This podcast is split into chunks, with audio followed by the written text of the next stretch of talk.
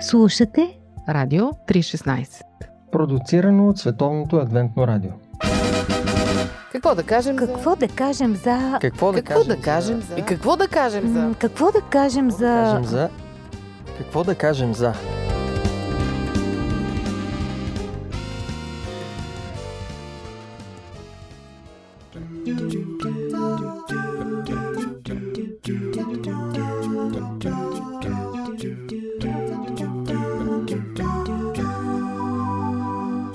Здравейте, уважаеми слушатели! Аз съм Мира. Днес с Боби и с Ради сме се събрали в студиото, настроени много философски и не знам дали ще успеем да ви заразим.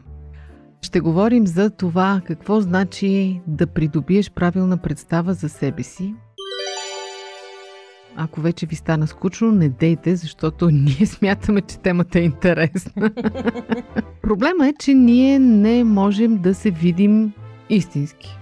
Нито физически, нито вътрешно. Освен с огледал. С огледало не е истинско. Ти виждаш огледалния си образ. Да, да. Нали, той не е истинския. Още по-сложно е с вътрешния ни свят. Реално няма как. Ние дори гласа си не чуваме както трябва. Та е сложно човек да опознае себе си. Мисля, че някой от древните мъдреци беше казал опознай себе си. Само, че той не е знал какво приказва. Айде! Еми, защото реално за мен това е невъзможно. И си мисля, че най-големите изцепки в живота стават, когато си мислиш, че познаваш себе си. Да, ще си говорим за себепознанието. Вие кога почнахте да се опознавате? Оле май. И как? Еми, по някакъв негативен начин аз започнах да се опознавам Ти отзад напред. отзад напред, да. Как по Много емпиричен сложно път? ми се стори. Да. Първо, първите разочарования е, че не съм добро детенце. Защото бях много вироглава. И Е, как разбра, си- че не си добро детенце? Еми, ще ти кажа. е, Започнах да лъжа нашите, че си уча, пък те хората на работа и аз а, самичка вкъщи трябваше да, да си пиша домашните да, и аз излизам и само питам колко е часа, колко е часа и по цял ден се мотая. Нали? И като стане 4 без 10 се прибера и почвам да драскам по тетрадките. Значи това първи и втори клас. Да. Но като по-голяма и нали имах отговорност за сестра ми и си мислех, че съм голяма работа. И когато ме наклеветиха комшиите и ма понабиха вкъщи, защото разбрах... Разбра, че си лошо дете. Разбрах, че съм лошо детенце и много така ми беше тъжно, че съм... Виж Такава. колко интересно. Аз пък се самоосъзнах като добро дете. Ето, това е. Това е много типичната разлика между мъжете и жените. Мъжете винаги се харесват, а жените не се харесват. Само, че виж, това сега дето го кажеш много интересно. Значи човек се опознава през грешките си. Ами бай така. При мен беше. При мен се случи, а, когато бях а, така, спомен имам на море. Е, И- колко голям си бил. Може би съм бил преди първи клас. 6-7 годишен.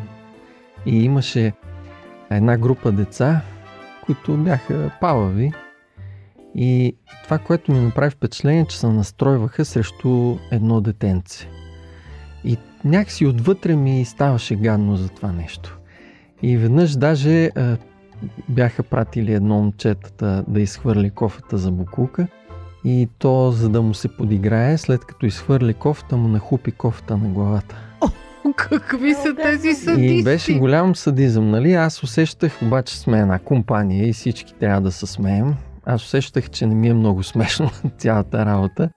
И накрая той извика баща си, бащата дойде, а момчето беше измил вече кофата и взима кофата и му я нахупя него на главата. Но тогава осъзнах, че всъщност не ми харесва това, да се влия от другите хора и че имам по-различна представа за себе си. Че си различен от останалите. Да, да. да. И по-късно, пак така, на 10, на 12, осъзнах, че мои съученици имат лошо влияние от по-големи приятели, наркотици, алкохол и така натам. И осъзнах, че съм човек, който си избирам приятелите и гледам да са хора, които ми влияят добре. И чак на 14 години започнах да осъзнавам, както каза ти, че съм лош всъщност. Абе, това сега аз като ви слушам се замислих. Значи вие, вашето самоосъзнаване е почнало в морален план. Да, и, Добри и лоши? свързано с влиянието на, на средата среда. и на околните въздействието върху нас. А моето осъзнаване, самоосъзнаване започна с безсилие и с осъзнаване колко съм тъпа. Много ясно си спомням, на 4 годинки бях, вече можех да чета. Можех да чета, но не можех да пиша. А, но аз мислех, че мога. Защото като ги виждам буквите, мога да ги чета. И гледах как майка и татко пишат, нали, така ръкописно, бързо, бързо, бързо, и после си отварят листовете и си четат. И аз почнах така, драскам, драскам, драскам по един лист и си го отварям и си чета. Ама аз си измислям разни неща и си мисля, че чета. И един ден супер тържествено връчвам на майка нещо, което съм написала. И майка вика, какво е това? Викам ми, написала съм приказка. Тя вика, глупости, драсканици са. И аз осъзнах, че не мога да пиша. Това беше страшно разочарование. Това малко като малкия принц там със слона. Абе, не знам, но слон, аз шапка. бях искрено убедена, че мога нещо, а се оказа, че не го мога.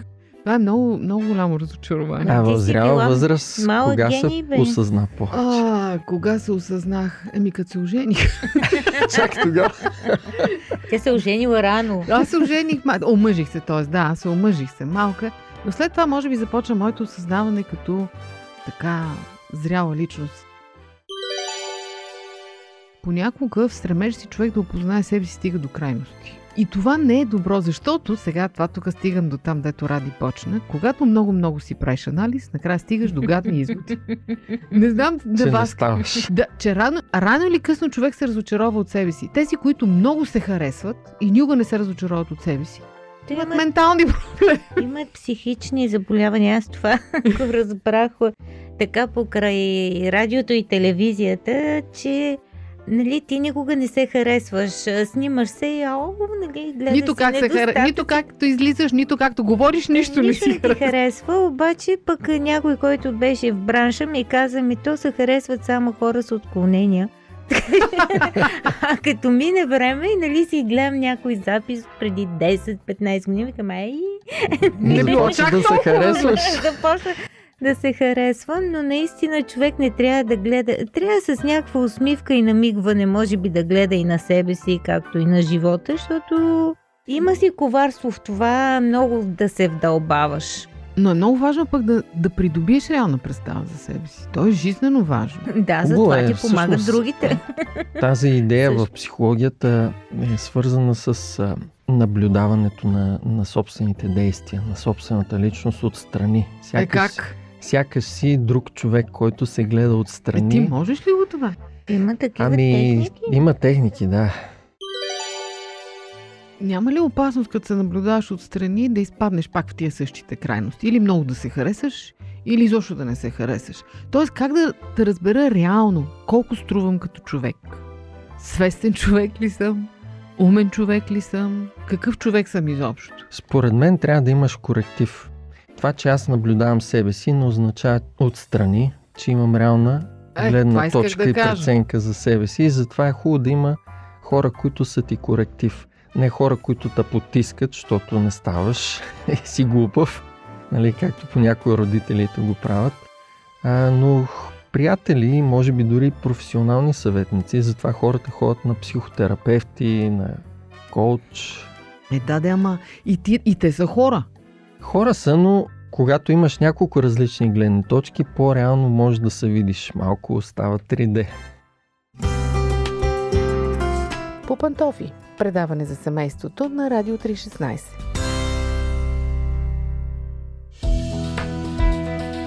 Вие слушате Радио 316. Продуцирано от Световното адвентно радио.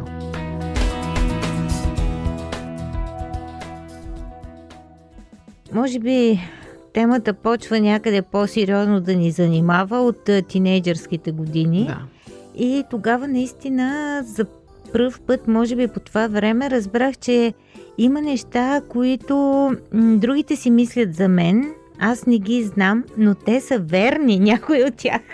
Започваш да самоосъзнаваш, че те те виждат правилно. Е, да, че те имат един поглед, който е недостъпен за тебе, но в същото време ти дава обратна връзка. Нали? Във времето след това нали, излезе този прозореца на Джухари или Юхари, който ми беше много интересен точно по тази причина и ме накара да бъда по-отворена към обратната връзка за мен.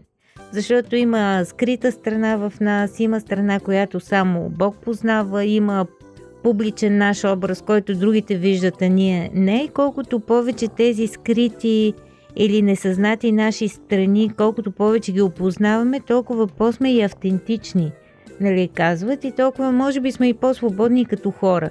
Но този фидбек има голяма роля за това. И И го въпреки осъзнах на всичко, по-късна възраст. аз си мисля, че човек трябва да не се взима прекалено на сериозно. Почнеш ли много да се наблюдаваш, да е, се това исках да анализираш, кажа. Това исках да кажа, че това някой път е опасно. опасно е. Влизаш в някакви филми, ти ставаш център на живота си. То точно това е може би големия капан, че прекаления самоанализ ти се превръщаш в център на Вселената. И някакъв болезнен ставаш, Свръхчувствителен, към оценката на другите. и, или собствената. Има една много интересна връзка и напрежение между уникалност и това да си като всички други. нали? Ти като казваш нали, за двете части и това, което преди малко Боби каза за семейството, аз си мисля, че реално образа за нас голямата матрица я залагат родителите. И Много средата, дете. в която израстваме. Дори май не можем да го преодолеем цял живот това нещо. Защото ти викаш, аз осъзнах, че съм лошо дете. Ама защо? Защото те са ти казали, че това, което правиш е Не, лошо. Ми казваха. Е, щом си яла шамари, значи... Значи са ти го значи са ти показвали, го показали. И си мисля, че така е чак страшничко е каква отговорност носи човек пред а, децата си за това как ще се чувствате един ден в собствената си кожа. Дори учителите, може би особено учителите в началното училище, когато децата все още са силно податливи на тия внушения, те също създават един такъв образ. И моделите също. Да, точно. Модели за поддържание родителите, учителите, приятелите, средата, която хората, които харесваме. Те са едни модели за поддържание, които ни помагат да, да видим онова, което искаме да бъдем. Да, идеала. В, в други и да се опитваме да му поддържаваме, да се стремим да бъдем такива. Добре, ако го сложим целият този проблем в християнски контекст, себепознанието не клони ли повече към източните философии? И не е ли нещо, което малко или много се бие с християнската, с християнския модел за света? Може би начина по който в модерното общество се говори за себепознание наистина набива на източни философии и религия дори. Но според мен е, цялостното присъствие на истории в Библията, там всъщност присъстват тези модели на взаимоотношения, на характери, на профили, чрез които ти а, намираш и свое отражение в тях. И това също ти помага по един здрав начин да се себе опознаваш. Нали? Ти хем си уникален, хем си като всички хора. Да. И имаш тези тенденции на всички тези герои в себе си, защото ние не знаем наистина какъв микс носим от и, и по дизайн от Бога, нали, нашата добра страна, но в същото време и всякакви други През гените какво е генетични- стигнало до нас? да, какво се е получило, какъв микс. И в този смисъл е много интересно да поглеждаш през Божиите очи към себе си, защото това е един а, поглед, който е любящ. Той не е критичен, който да те смаже, а един любящ поглед, но в същото Като време на родител. и реалистичен. Това е най-реалистичният поглед към, към нас. Библейския модел, според мен, е много близък до този психологически модел, който се опитват хората да преоткриват чрез наблюдения и изследвания за самопознанието. Защото има такива библейски текстове, които говорят, че човек трябва да наблюдава себе си. Апостол Павел, например, казва в Коринтините, изпитвайте себе си, дали сте Да. във вярата. Тоест, е, човек трябва да има реален поглед за себе си и в същото време това, което каза Ради, че не е толкова важно как изглежда в собствените си очи. Апостол Павел казва, аз дори сам не съдя себе си, защото като не се осъждам, това не означава, че съм оправдан. Тоест аз наблюдавам себе си И се харесвам. и, и може да се харесвам, а всъщност Бог ще ме осъди в крайна сметка. Така че има много текстове в Библията, които казват пред Бога. пред очите на Бога, Мгм. нали, пред погледа на Бога. Всъщност трябва да се виждаме именно през тая представа, която Бог има за нас и която ни е разкрита и представена в Библията. И разбира се и през очите и на другите. Това, за което си говорихме Да. в началото.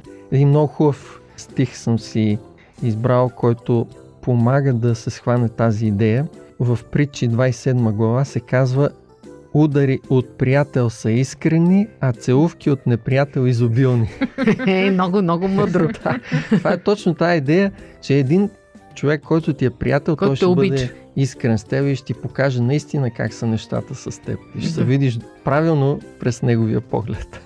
Имаше мисъл, ама не сме да цитирам, че той е пълно с разни на Пауло Коелю, дет не са на Пауло Коелю цитати. Но беше един от съвременните писатели, който казва, ако хората ме познавахте както аз се познавам, никой нямаше да ме обича. И аз се замислих за това, което ти каза. Бог ни познава и въпреки това неговия поглед към нас е а, позитивен. Отношението му към нас е позитивно. И си казвам, наистина много трябва да ни обича, защото той ме познава по-добре, отколкото аз се познавам. И въпреки това ме обича. Е, това е голям парадокс. Тук е Ще идеята, излезем не само тъпи. и по-лошо. По-лошо. идеята за греха е много интересна в Библията, защото тя показва, че греха е увредил реалния образ, който Бог е бил замислил за всеки Да. един от нас. И целта на спасението, това, което Бог прави за нас е да възстанови този образ. И Бог ни Идеалния. вижда точно в този образ такива, каквито бихме могли да бъдем и се стреми да ни направи такива. Ей, много умни неща казахме. Макар и философски. да. Уважаеми слушатели, надявам се да сме ви накарали да се размислите по този въпрос, защото ние до никакви изводи не стигнахме, просто споделихме ние през какви пътеки сме минали. Предполагам, че вашите са различни. Всеки е на различно ниво на опознаване на себе си. Може би някой иска да се опознае, някой не иска, но въпреки това е добре. Хубаво е, защото най-малкото спасява от конфузни положения, когато човек се познава добре. Ако имате последна дума, да кажете нещо, Да не се приемем прекалено на сериозно. да, да не се вземаме на сериозно. С това пожелание се разделяме с вас до следващия път.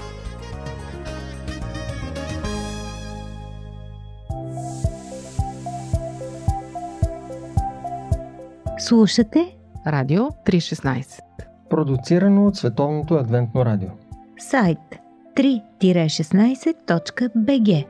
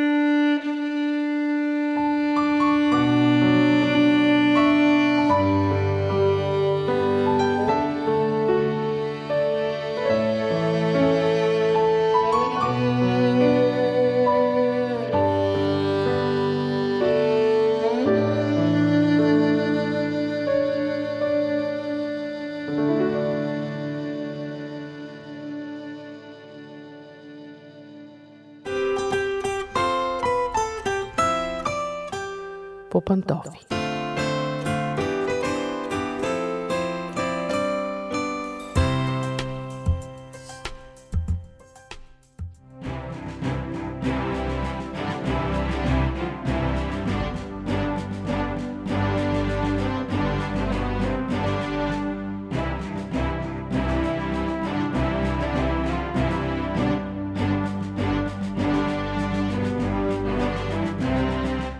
Здравейте, уважаеми слушатели! Аз съм Мира. Отново сме по пантофи.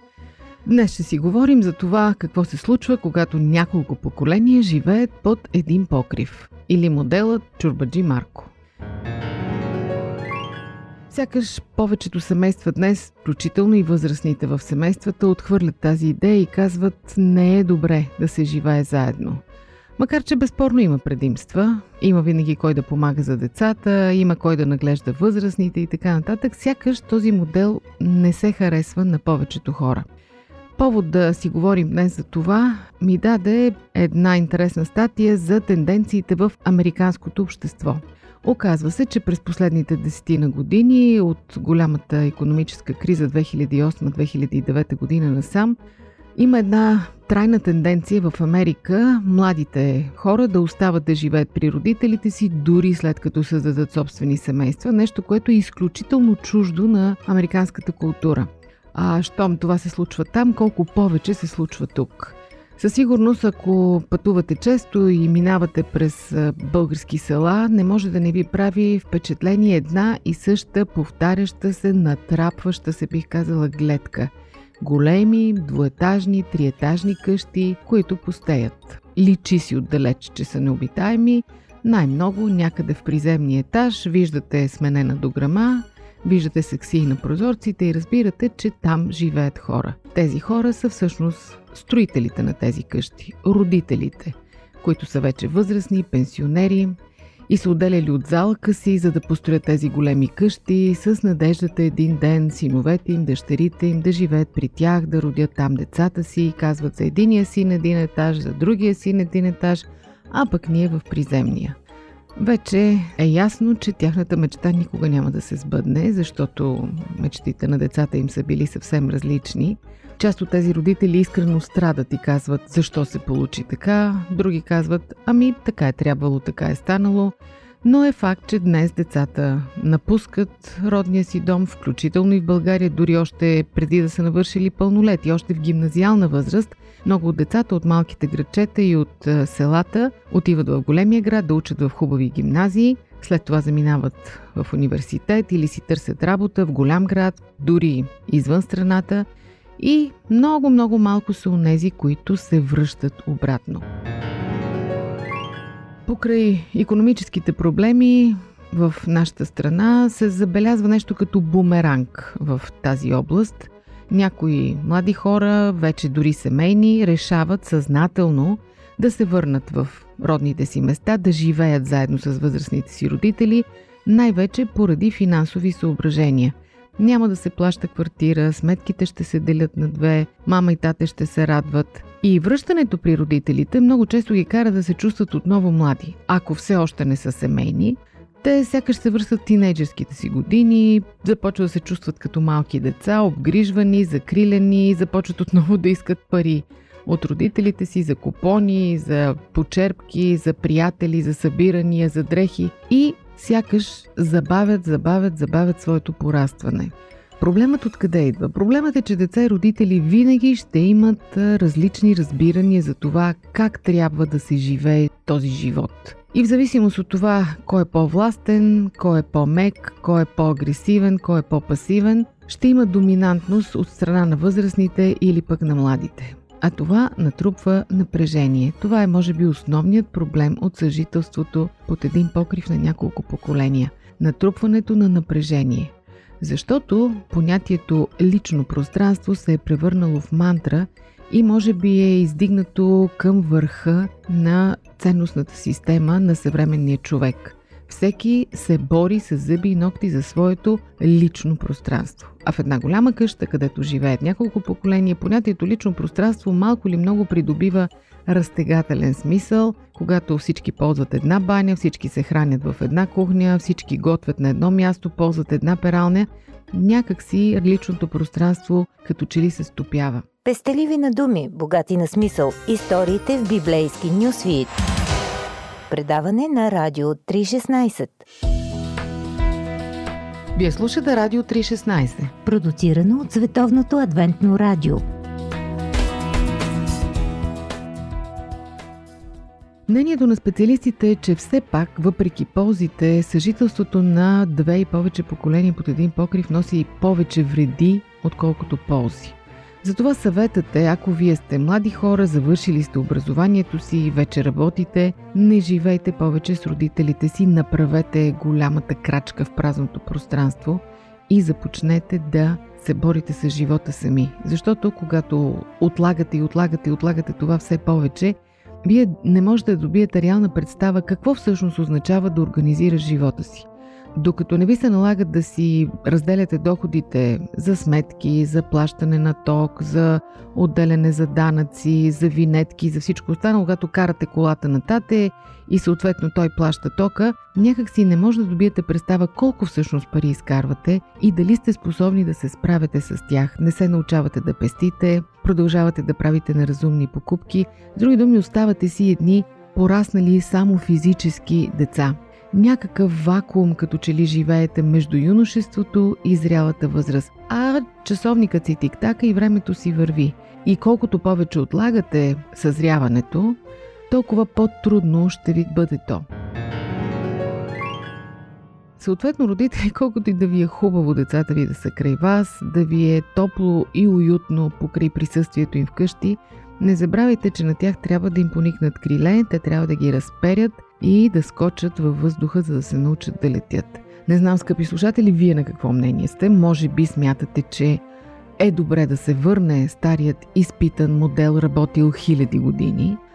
Или пък, напротив, смятате, че е крайно време този модел да бъде сменен. Ще ни бъде интересно да чуем вашето мнение. Дали дядовата ръкавичка вкъщи е нещо хубаво или лошо. Ще очакваме вашите реакции на сайтовете ни, на фейсбук страницата ни, защото оставям темата отворена. Добре ли е или не?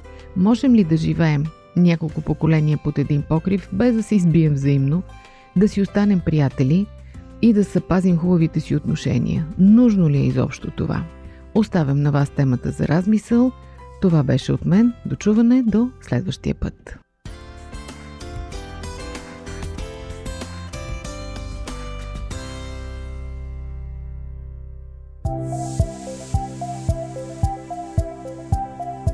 Радио 316. Продуцирано от Световното адвентно радио. Сайт 3-16.bg